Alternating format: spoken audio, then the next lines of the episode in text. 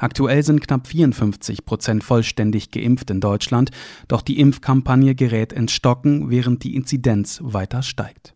Angesichts einer drohenden vierten Welle mit weitaus höheren Inzidenzen sorgen die Pläne des Gesundheitsministeriums weiter für Diskussionen.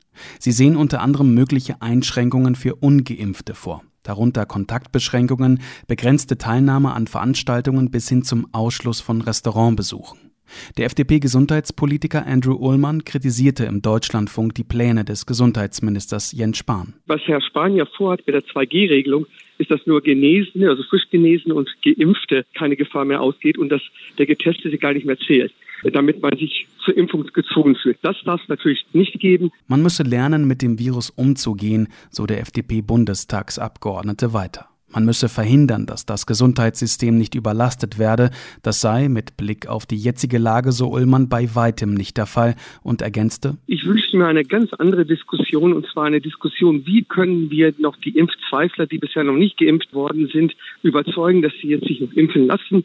Denn eins steht fest, wir können diese Pandemie nur äh, in den Griff bekommen, indem wir uns alle impfen lassen würden. Doch die Frage bleibt, wie umgehen mit Menschen, die sich nicht impfen lassen können oder wollen.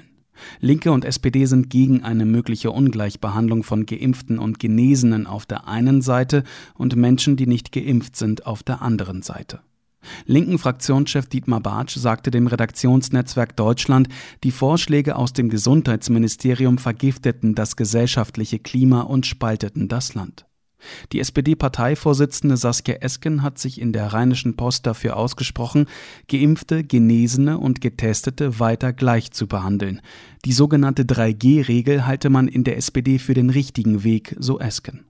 Zugleich forderte sie einen Preisdeckel für Schnelltests. Da müsse der Staat regulierend eingreifen, damit nach einem Ende der Gratistests keine Abzocke der Ungeimpften passiere, so Esken.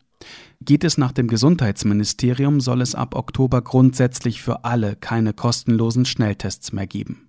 Eskens Parteikollege Karl Lauterbach spricht sich im Gespräch mit unserem Hauptstadtstudio dafür aus, bei hohen Inzidenzen eine P C R-Testpflicht für Ungeimpfte einzuführen. Dann muss man also beispielsweise in Clubs, in Diskotheken, aber auch in also Restaurants möglicherweise sicher sein, dass diejenigen, die ungeimpft sind, auch wirklich negativ sind.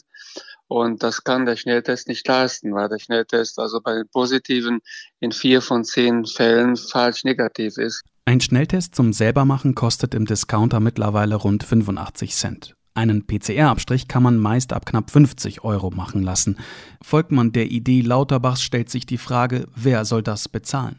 Die Finanzierungsfrage bei den P C R-Tests sei noch nicht geklärt, so Lauterbach. Die Schnelltests, die können die Ungeimpften sich auch selbst leisten. Und da ist es nicht einzusehen, dass die Schnelltests also von den Geimpften für die Ungeimpften bezahlt werden. Allerdings beim P C R ist das eine ganz andere Situation. Da muss darüber diskutiert werden. Es kann nicht von den also Ungeimpften verlangt werden, dass sie beispielsweise im wöchentlichen Abstand, wenn sie in bestimmte Restaurants hinein wollen, dass sie den P C R-Test selbst bezahlen. Am Dienstag wollen die Ministerpräsidentinnen und Ministerpräsidenten mit der Kanzlerin über das weitere Vorgehen diskutieren.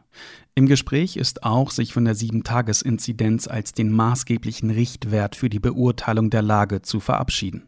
Das R K I will an dem Wert als Leitindikator festhalten, doch für Politiker wie Bremens Bürgermeister Andreas Bovenschulte schwindet die Aussagekraft des Inzidenzwertes. Man brauche einen neuen Wert, der das aktuelle Infektionsgeschehen beschreibe und Inzidenz und Impfquote nachvollziehbar miteinander ins Verhältnis setze, so der S P D-Politiker gegenüber der Welt.